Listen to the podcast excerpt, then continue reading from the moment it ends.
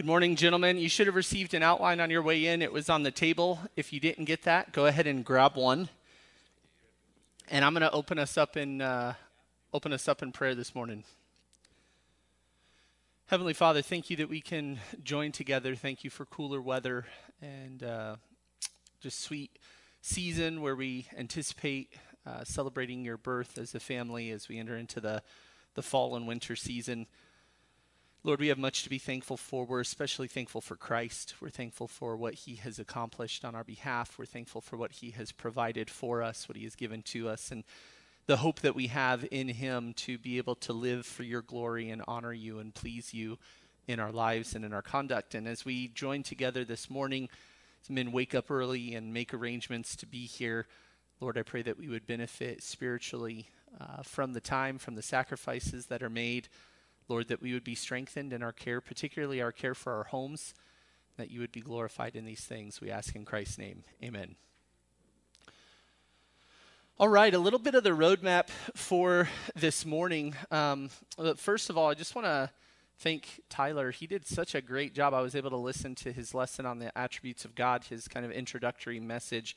And uh, he just did a phenomenal job of not only putting the information in front of us, but doing so in a way that leads to worship. And that's really that's really what our knowledge of God should lead to is is submission, joyful yielding and worship and commitment to him for his glory and for his purposes. So as we grow in our understanding of God, that we would grow in our holiness and our devotion and our our faithfulness to God. And I, I just thought he did a, a great job of putting those things in front of us and uh, hopefully that information that we were able to learn and, and that shepherding that we received a couple weeks ago uh, will fuel what we're going to be talking about today, which is uh, Christ like service in our home as we embrace biblical roles. And so, what we're going to do is we're going to start out in just a moment with our uh, chronolo- chronological timeline of the Old Testament.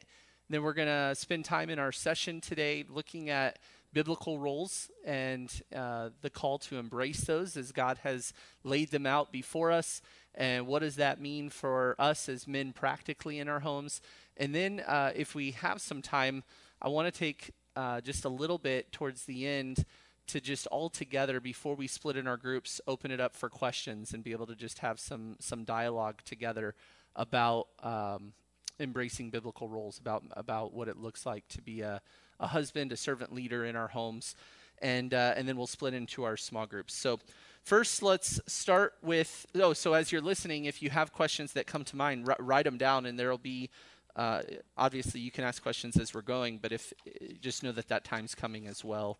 If it would be better suited for for that uh, time towards the end. So, okay, we're to pull out our key events of the Old Testament, and I I've been researching something because I kept looking at these dates, going, okay, something is something is not right within my my timeline in my head of what took place, and uh, I researched it some yesterday, and um, a lot of my resources that would speak to this are actually boxed up in a storage unit right now because I I'm I've been shutting up my uh, office at Grace for the last six months, and uh, it's, it's, really close, really close. I have like two things I need to go pick up, but um, but uh, on the Old Testament dates, it says creation 6000 BC. That's actually closer to 4000 BC.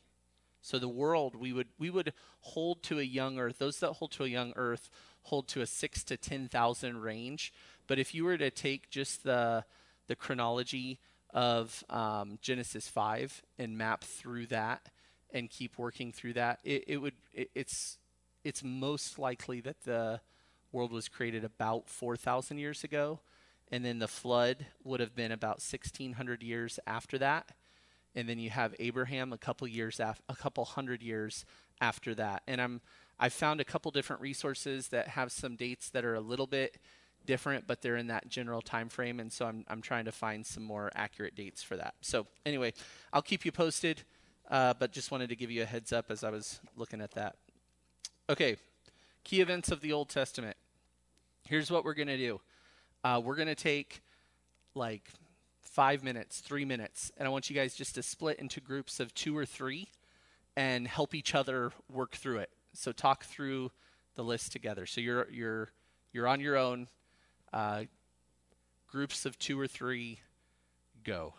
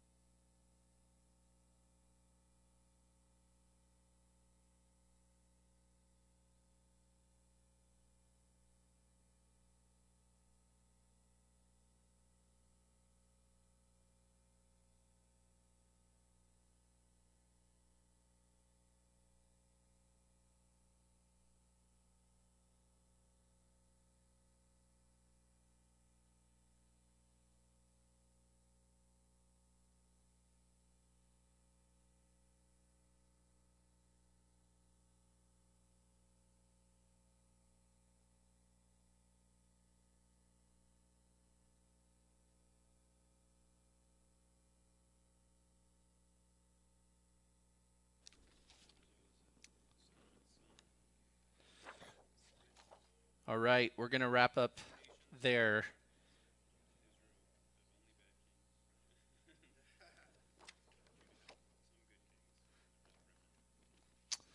Okay.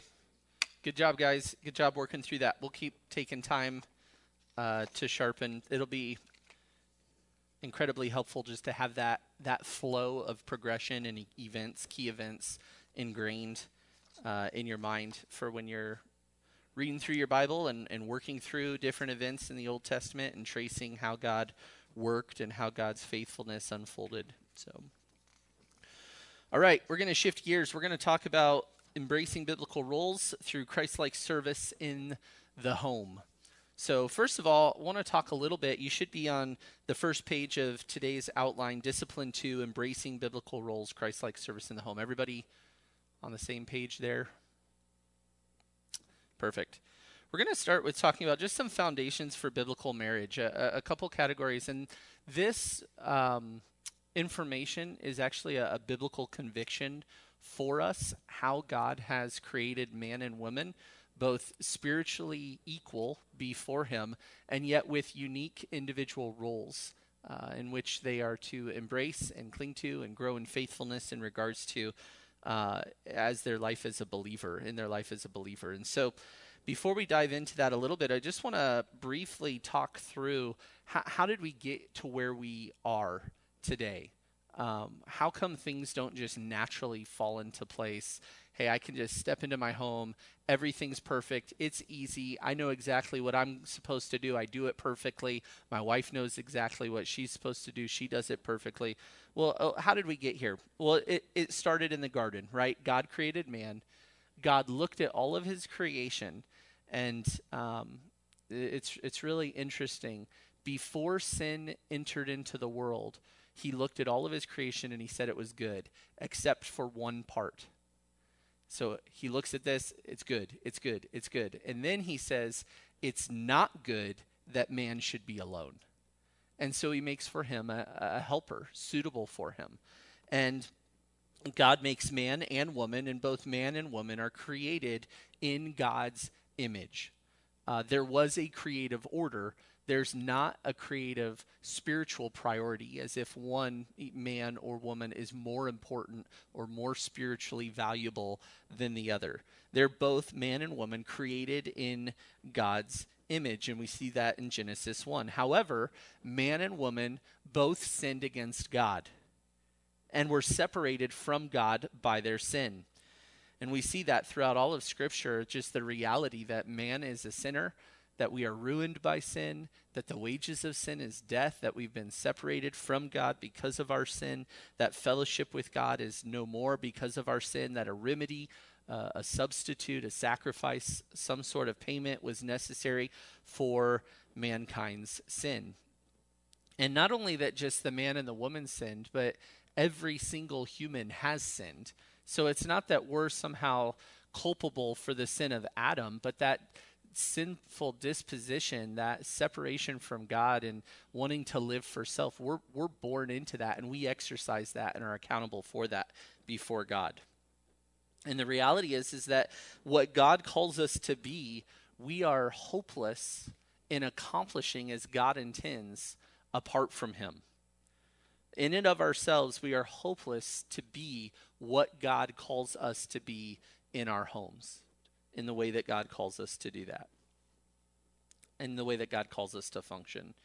And yet we can have hope because of Christ.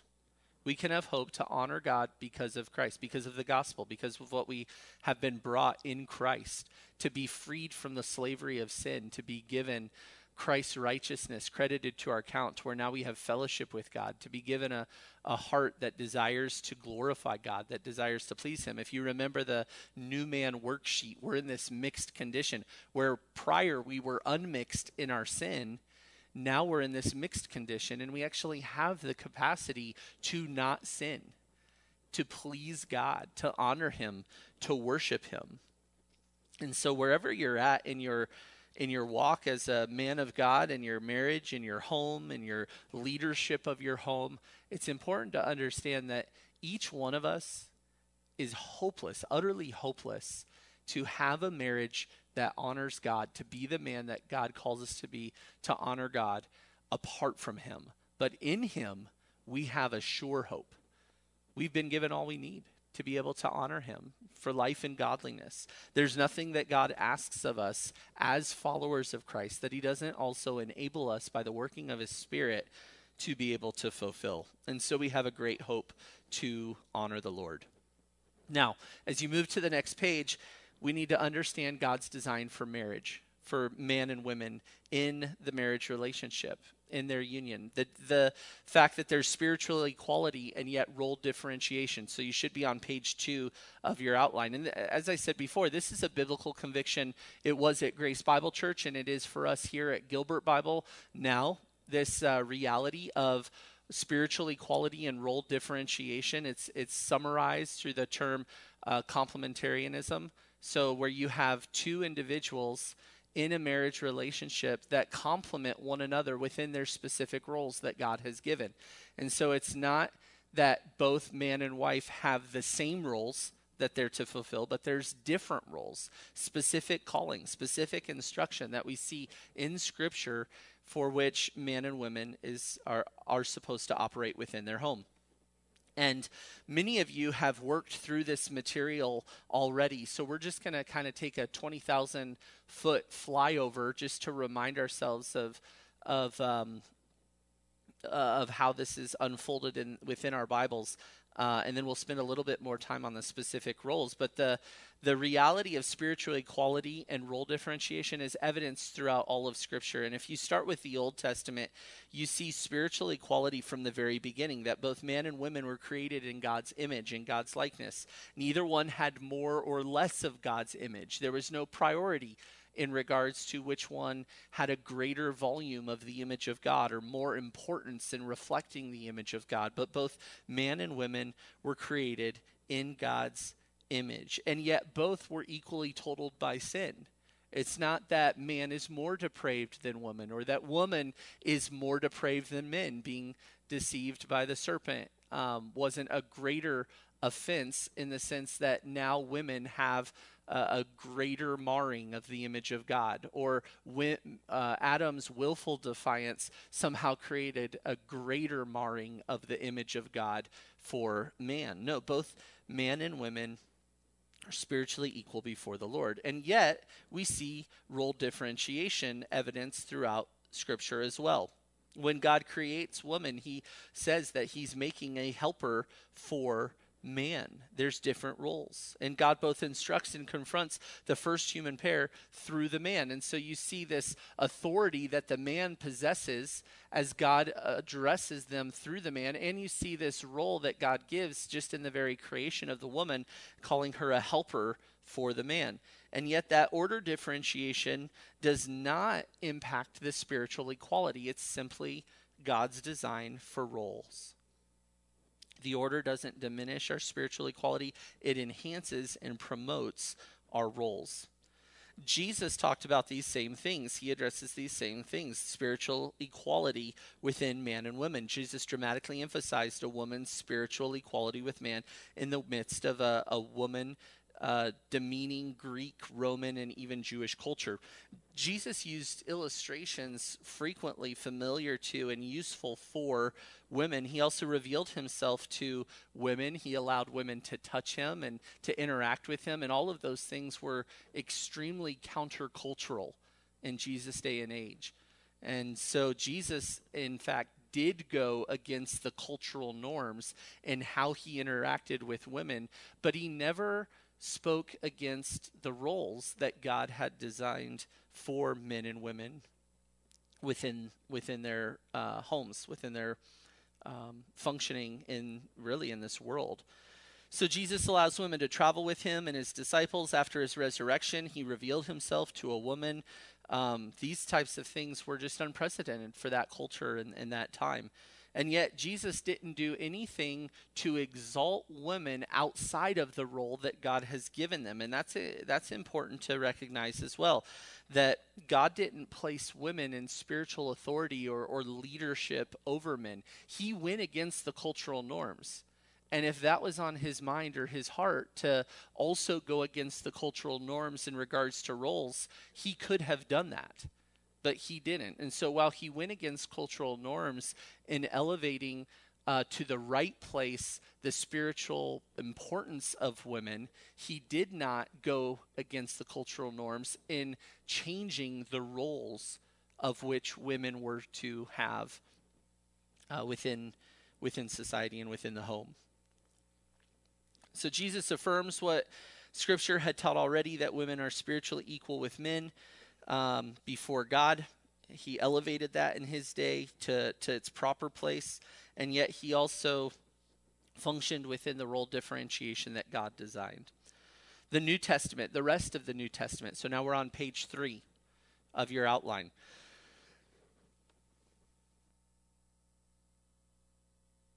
Page three of your outline. In, in, the New Testament, we see the same thing spiritual equality. Women are spiritual equals with men in, in redemption. Gender was not taken into account when God designed and carried out redemption through Jesus' atoning work. Salvation is available to both men and women in the same manner. It's not that salvation is available to men and it's kind of over here for women. No, men and women are both in need of salvation and it's offered to both. In fact, in uh, in, in, within Scripture, 1 Peter three, wives were to be viewed by their husbands as fellow heirs of the grace of life. In fact, you are to interact with your wife, acknowledging that she's a fellow heir of the grace of God, of the grace of life.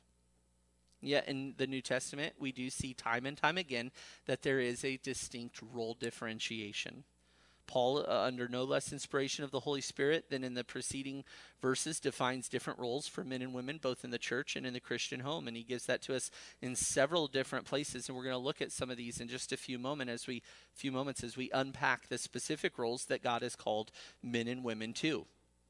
And so, as sinful genders who've come to taste God's glory and his his salvific work through the cross of Christ, we actually see something wonderful, exalted, beautiful about God as we embrace the, the roles that God has given us. And we're going to talk about this a little bit more when we look at Ephesians 5. But embracing our biblical roles hinders nothing that is good or honoring to the Lord.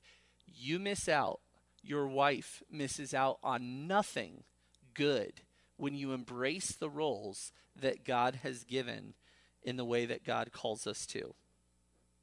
And so, what are those roles that we're to look at? Well, we're going to look at that now the man's role in the home and the woman's role in the home. And what I want to start with you guys is we're going to, it's important to cover both, um, even though we're, we're, going to spend more time on the man's role, it's important to understand the woman's role because listen, in your spiritual leadership and your sacrificial, Christ like leadership of your home, you need to understand what God calls your wife to so that you can lead her towards that. So that you can love her in a way that helps her helps her embrace that role that God has given her. So, first, let's start with women's role in the home. So you should have skipped a page. And we're together on women's role in the home. We're going to spend a little bit of time here and then we're going to um, spend a little bit more time on the men's role in the home. Before I before I do that, put a lot of information out there. We covered a huge span very quickly. Any questions on spiritual equality and just the idea of role differentiation? Not yet the specific roles. We're going to talk about that, but just the the biblical viewpoint or concept of spiritual equality between man and woman and yet role differentiation.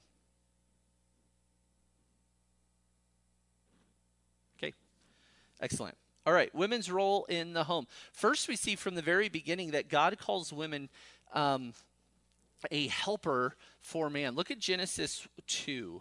We're going to jump around here a little bit.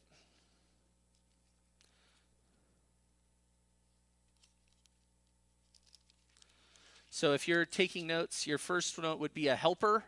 That's the first kind of thing you could write under women's role in the home a helper, and we see that in Genesis 2.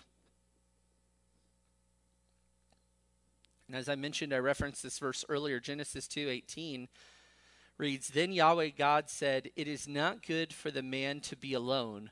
I will make him a helper suitable, suitable for him. And God goes on to create the woman.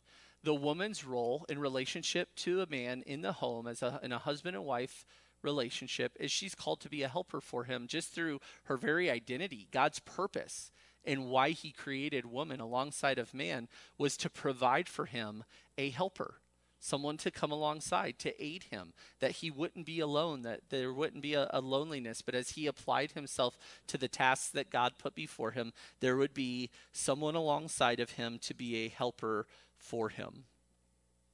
The next heading we're going to look at is submission to husband, woman's role in the home.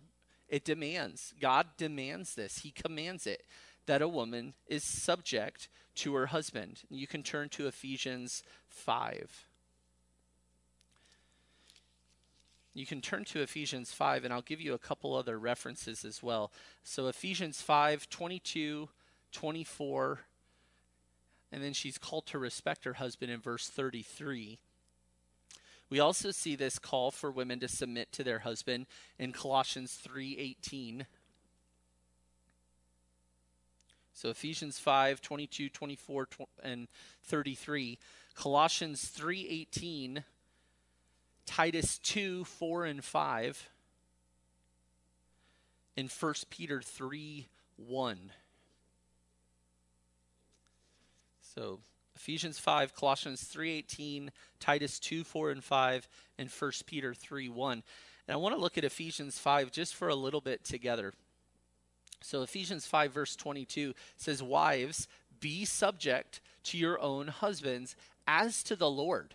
a specific call for the wife to submit to her husband, to be subject, to be under, to come underneath. And then you look at verse 24, but as the church is subject to Christ, so uh, just so as to not be clear as to what this is exactly to look like or, or what Paul means here, but as the church is subject to Christ, so also wives ought to be to their husbands in everything. Again, wives are called to submit to their husband's authority and leadership in the home. And then if you jump back to th- verse 33, nevertheless, each individual among you also is to love his own wife even as himself, and the wife must see to it that she respects her husband. This respects is is a reverential fear, and, and not like she's afraid of what her husband might do, but there is a an eagerness or a zeal inside of her to want to come under and be a support or a ser- a servant to not as like a slave but a, but one who serves her husband and is in subjection to him is under his authority is under his leadership and and his care and his oversight within the home Women are also to be lovers of their husband and their children. So, what else is their role? Their role is to be a helper. Their role is to be in subjection or, or to submit, submission to their husband or subjection to their husband. And in Titus 2, women are called to love their husbands and their children. In fact, older women are called specifically to train up younger women to do these things. Turn to Titus 2. we're going to spend a, just a little bit of time in Titus as it puts forth just really helpful instruction for functioning within the home. But in Titus 2, verse 4, Paul says, so that they may instruct the young women. So this is older women. We'll start at verse 3 actually. Older women likewise are to be reverent in their behavior, not malicious gossips, nor enslaved to much wine, teaching what is good what is good? Well, so that they may instruct the young women to be to insensibility, to love their husbands, to love their children. And then he goes on to be sensible, pure, workers in the home, which we'll talk about in just a moment, kind, being subject to their own husbands so that the word of God will not be slandered. A lot is actually at stake in a woman's embracing the role that God has given her her obedience to this instruction actually has a bearing on the public integrity of the Word of God, that God's Word wouldn't be slandered. So, what does it mean to love your husband and love your children? Well, for a wife to love her husband, she needs to not only do what her husband calls her to or be what she's called to be within her home, but there's actually to be affection there in the heart rooted that is giving of self in, in care and service and love for your spouse. So a woman is not simply to be subject to her husband only or not simply to be a, a helper, but a woman is actually to love her husband, to come under that leadership with self giving uh, expressions of care for her spouse. And she's to love her children as well. And, and this is really crucial when you think about your role within the home in caring for your wife. She's called to love you. Don't make it unnecessarily difficult. right? And, and we laugh, but we do that. we make it unnecessarily difficult for our wives to love us.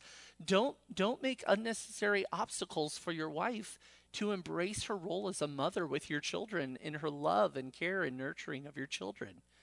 And so thinking about these things, okay, my wife is called to be a helper. How are you intentionally praying for and intentionally seeking to enable her in her role of coming alongside and helping you in your home? When you think about your wife's call to submit to you, how is your leadership exerted in a way that's winsome and helpful? Expressing love and care for her to where it's it's it's a blessing for her to submit to your leadership, not a burden. We're going to talk about this more when we talk about the husband's leadership in the home to be like Christ like leadership. What does Christ tell others in regards to his leadership? Come to me, all you who are weary and heavy laden, take my yoke upon you.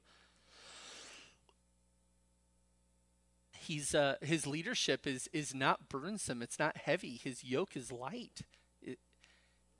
And that comes because he he's committed to our good and he loves us and he cares for us. So, a lover of husband and children. And also, we see in Titus that women are called to be workers in the home. Titus 2 4 and 5. We looked at that just a second ago. Be sensible, pure, workers at home. A woman, a woman should be faithful in her home. That's what she's called to. That's what that's what scripture puts before for a woman's role in the home to be faithful, a faithful worker in the home. What does it mean to be a worker in the home? To tend to the things pertaining to the home. Keeping the home, caring for children, helping her husband. Is this a command that all women must be the ones that do the laundry in the marriage relationship. No. May that actually be what happens? Sure. But we need to be careful to not impose what we want a woman being a worker in the home to be, to be what our wives must be. Okay? So what when we think through being a worker in the home, care for the children, serve you, help you in life oftentimes that looks like helping keep the house, helping clean the house, helping fix dinner, doing shopping. Does that mean that's her role to do each of those things? Well, maybe as you guys have worked through that and discussed what, what things should look like in your home. But this isn't like a, a strict line where your role in the home is I have my area over here and my wife has her, you know, I go work 10 hours a day, 8 hours a day, 6 hours a day, 15 hours a day, whatever it might be for you on any given day. And then my wife's job is to do these things in the home. She needs to be faithful and she needs to be a worker in the home, but that isn't a call for her to do everything that's required to maintain a home.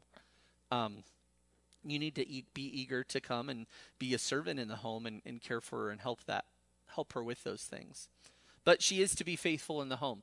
So, what are the needs of your home? Are they being accomplished? Is your wife being faithful in those things? Those are questions we should be pondering. Additional considerations well, Proverbs 31, verses 10 through 31, set forth just a, an esteemed woman. This woman is faithful in the home, she's caring for children, she's working with her hands. She's active in the marketplace. She's a glory to her husband in, in the public setting a crown for him in, in many ways. And so that's that, those are the general categories that we see uh, when we look at Scripture in regards to a woman's role in the home. Any questions on that?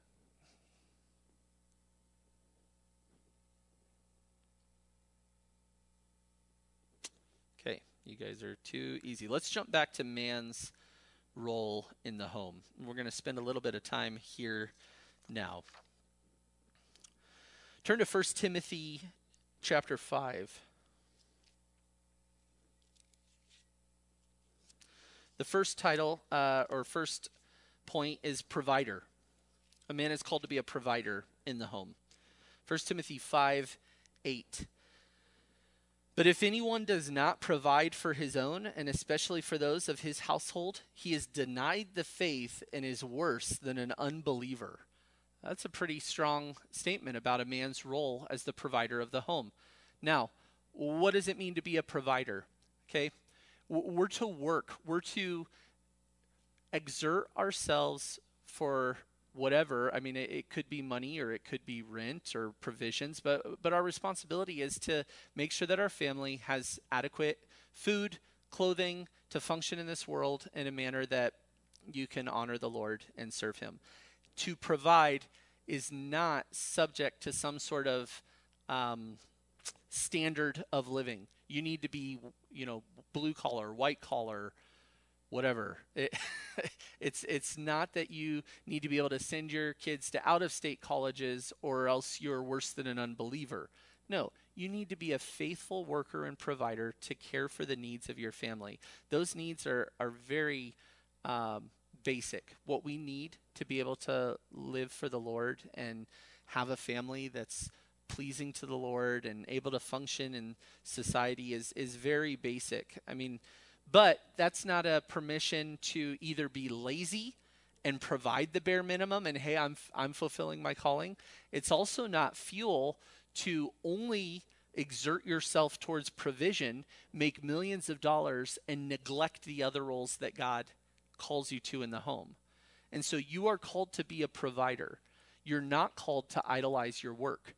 You're called to be a provider. You're not called to be selfish in what job you choose to do. You're called to be a provider. You're called to be a provider, to, to work hard, to exert yourself for the provision of your family. For a lazy man who doesn't care to provide, or one who um, neglects this role, it, it's a reproach. For, for a man who doesn't work, it's, it's a reproach. For a man who works hard, loses a job, go finds another job, works three part time jobs, you are not dishonoring the Lord because you may not have the salary that you once did. But if you refuse to work and exert yourself to provide for your family, or if you're a poor employee and you get fired from ever from every job you go to because you're just unfaithful, yes. That's that's a shame. That's a shame for that one. Provider. You're also called to show honor to your wife. Uh, turn to 1 Peter 3.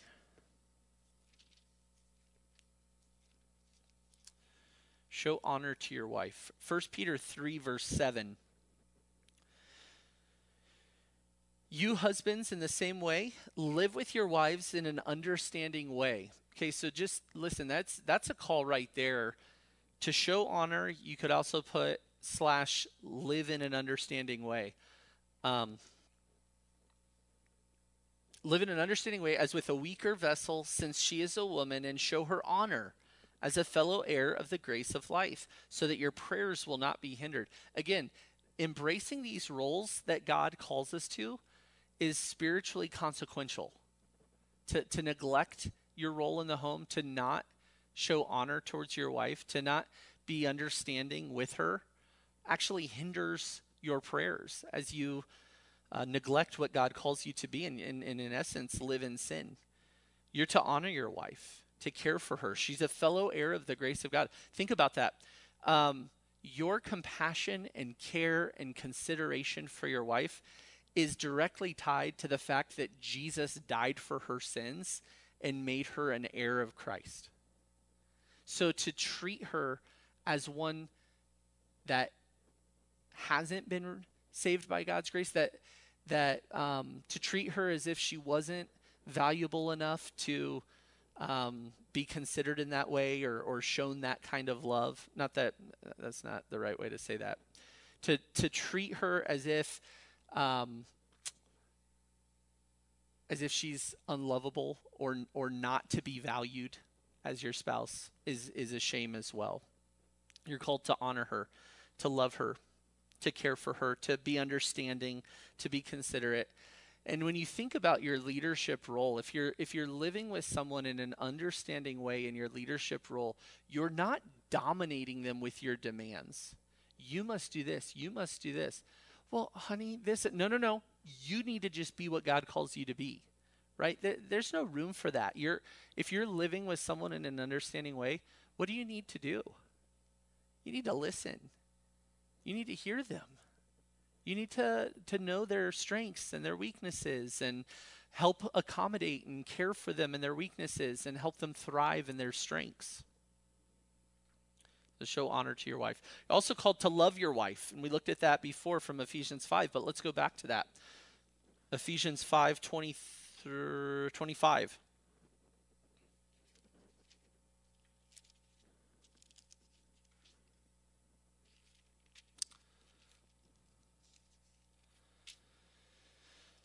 Ephesians 5 25. Husbands, love your wives. And here's the standard, just so that there's no misunderstanding. Just as Christ also loved the church and gave himself up for her.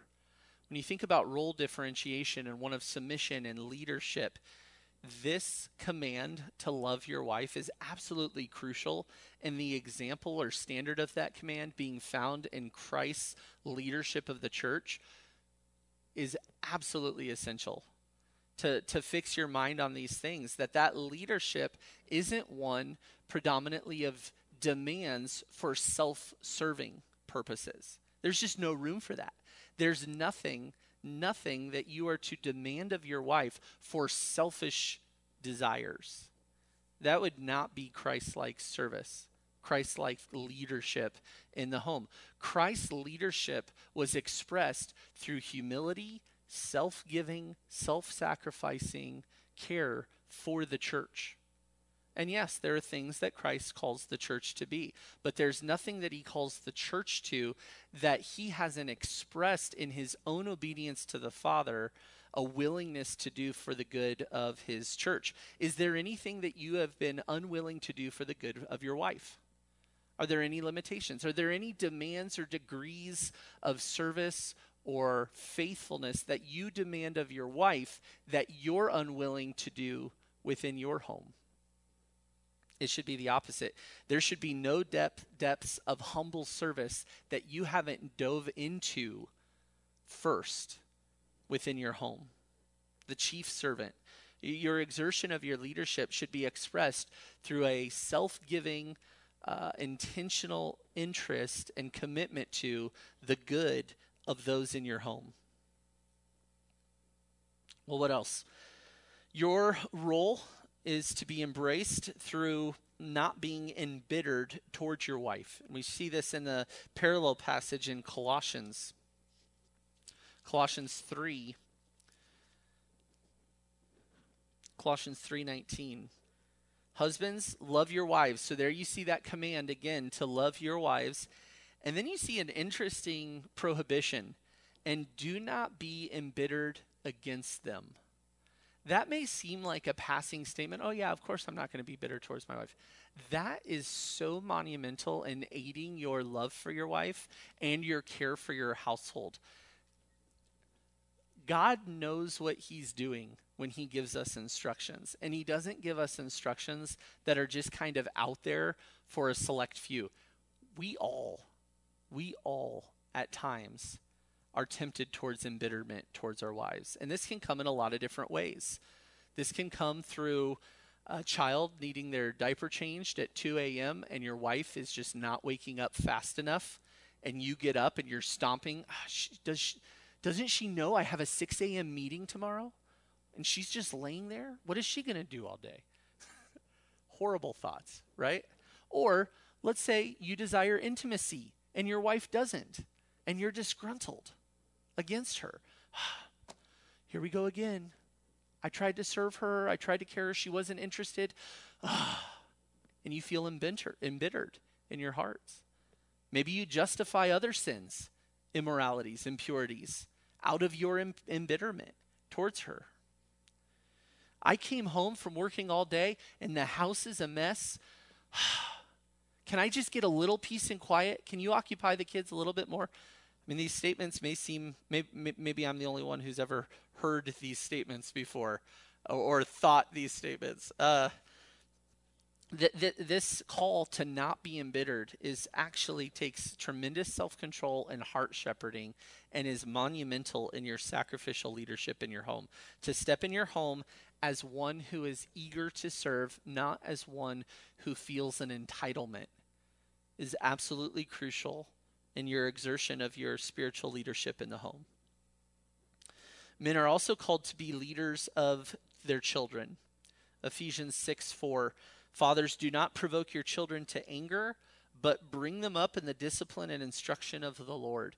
And it's interesting in Ephesians 5 and then going into the first few verses of chapter 6, where God is really giving some specific instruction for uh, conduct within the family relationships, as well as uh, master slave relationships. Uh, he draws attention and he specifically calls out fathers here. Fathers, do not provoke your children to anger, but in contrast, contrast to provoking them to anger, bring them up in the discipline and instruction of the Lord. You need to be a leader in the care for your children in your home yes, your wives are to care for, care for the children and tend to the children, and, and they're to be nurturers and, and caretakers and, and servants as they embrace their role as a mom in the home. They're to love their children. But, but men, you need to set the tone spiritually for the care of your children. You need to be actively involved in what your expectations are in your home for your children and your care.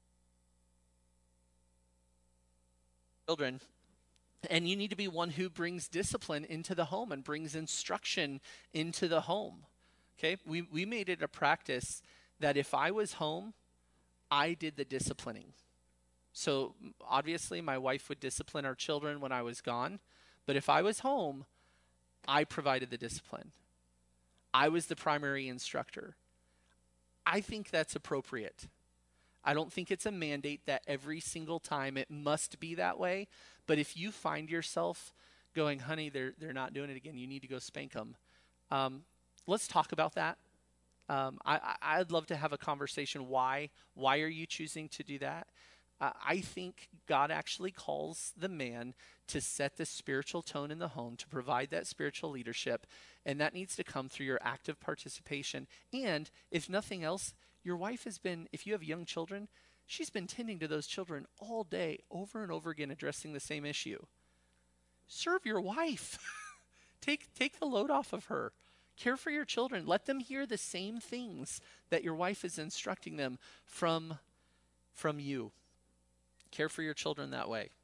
And listen, it can be hard. You come home, you've had a full day, and you've got, I, I think on one occasion, we had the, the disciplined turkey uh, where all three kids needed discipline when I came in the door.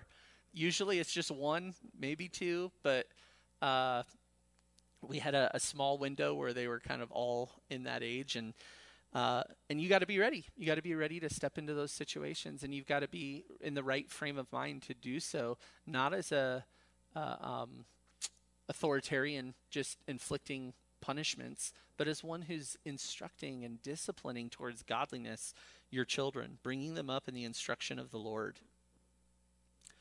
Now, as we kind of wrap up this discussion, I, I want you to turn to 1 Corinthians 11.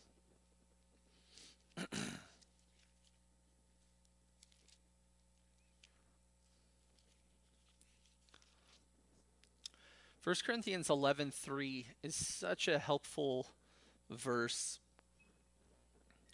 Paul says he's going to just set forth the the order of things in regards to roles. He says, I want you to understand that Christ is the head of every man, and that the man is the head of woman, that God is the head of Christ. Okay, this is really important. If you look in the middle, you've got the expression of the, the roles of man being the head of woman. Okay, that's a role differentiation, not not talking about spiritual importance, but just role. To be the head is one of authority and direction, leadership. Okay? Uh, to, to be under the head, to have a head, means you're in subjection to that one. There's a, a submission to that one. And so in the middle of this verse, you've got the reality that the man is the head of the woman. However, at the beginning, Paul wants them to understand that Christ is the head of every man. Okay? So, the authority over man is Christ. Who must man look to to see most clearly godly modeled authority? Christ. Excellent. Okay, at the end of verse 3, you see God is the head of Christ. Who should a woman look to to see the most godly exemplary expression of biblical subjection? Christ. Okay, Christ both assumes a role of authority over the church, over man, and he assumes a role of subjection unto the unto the Father. And we saw this in Philippians 2, right? How he humbled himself, taking on the form of flesh. He was obedient to the Father to the point of death. And Jesus in the Garden of Gethsemane pleads with the Father and yet says, Not my will, but yours be done. There was a humble subjection in his role. And so as we think about embracing our biblical role in the home, who do you most need to fix your eyes on? Christ. What is his leadership like? Well, he went to the cross. How are you crucifying yourself for the sake of your home? All of your desires, all of your wants, all of your preferences. Maybe it's a, a, a career aspirations that you need to set aside to be a servant in your home. Maybe it's hobbies you need to be restrained in regards to. Maybe it's possessions that you want and things that you like, gadgets you enjoy having that you need to set aside for the sake of being a servant in your home. Maybe it's time. Maybe it's energy. Maybe it's recreational preferences. My wife likes this. My kids like this. Uh, listen, your hobbies, if you have children in the home, your hobbies should be whatever your children enjoy. It, it just should because you should be spending time with your children. Don't run away from your families to go do the things you like. Um, choose to like the things your family enjoys and be with them.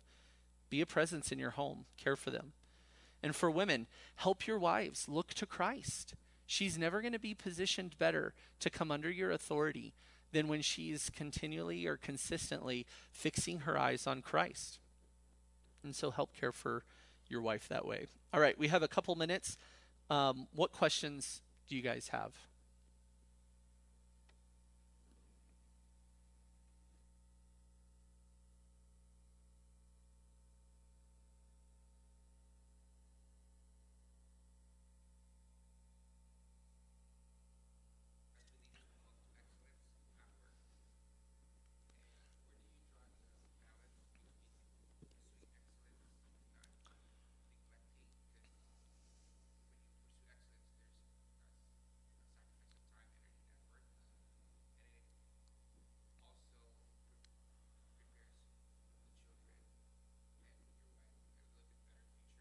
Mm-hmm.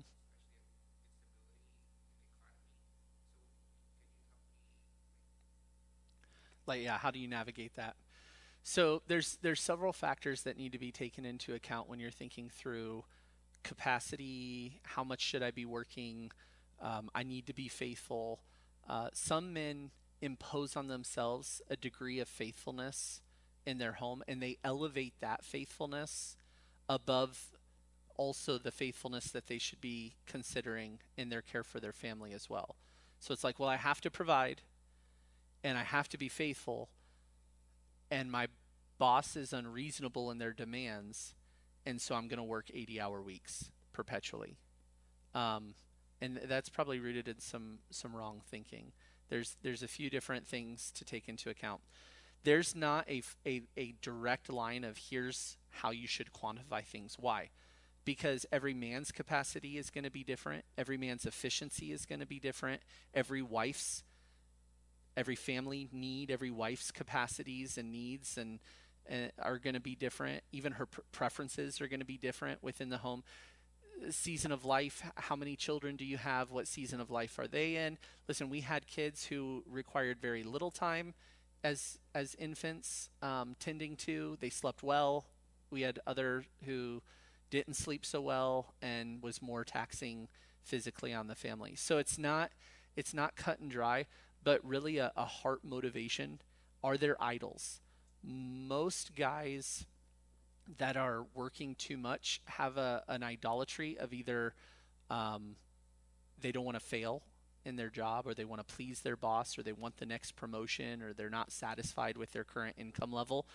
Um, you know that in that case it's not so much how much they're working but it's it's their heart that they need to address in that situation um, uh, sometimes you might find your job easier than the demands of your home or more comfortable.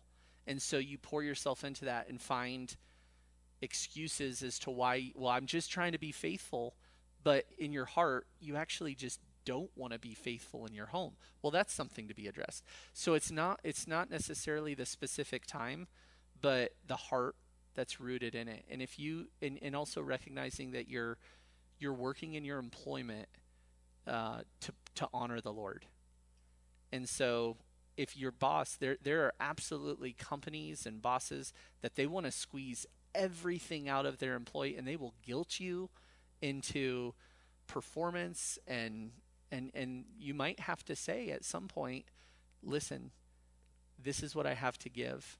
And if it's not a good fit for what the expectations of this company are, I, am happy to look elsewhere. I really want this job. Um, but I'm not going to be able to do this job in the manner that's going to be best for the company if my family's falling apart.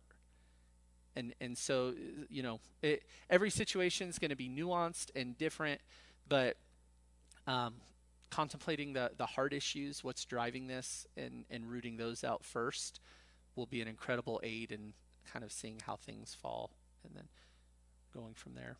You know, and and some of that, you know, I, I have known uh, men who their wives would call them like as soon as something popped into their head at home, their wife would call them and be like, "Oh, I just had a quick question." And there had to be some discussion like, "Hey, if it's important, like urgent."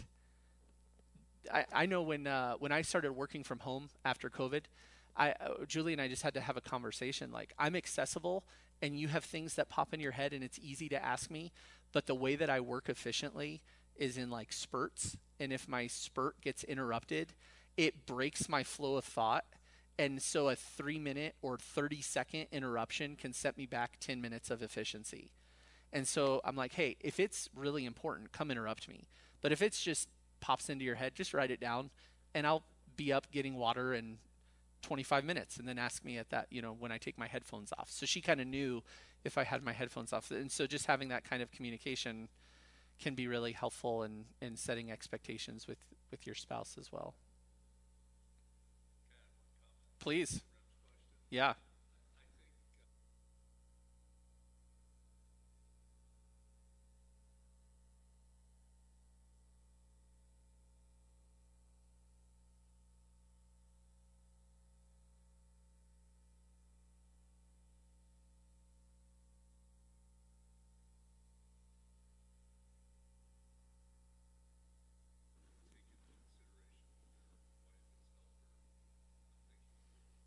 Mm-hmm.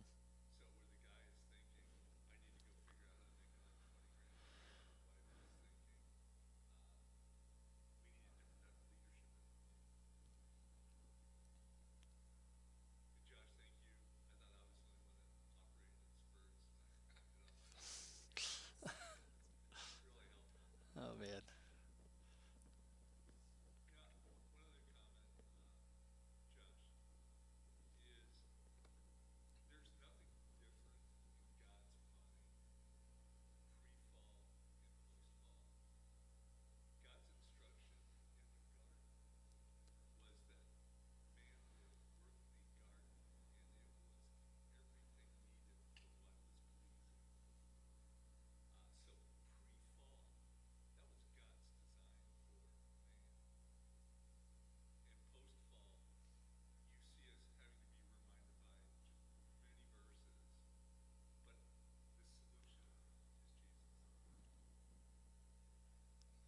Good. Any other questions, comments?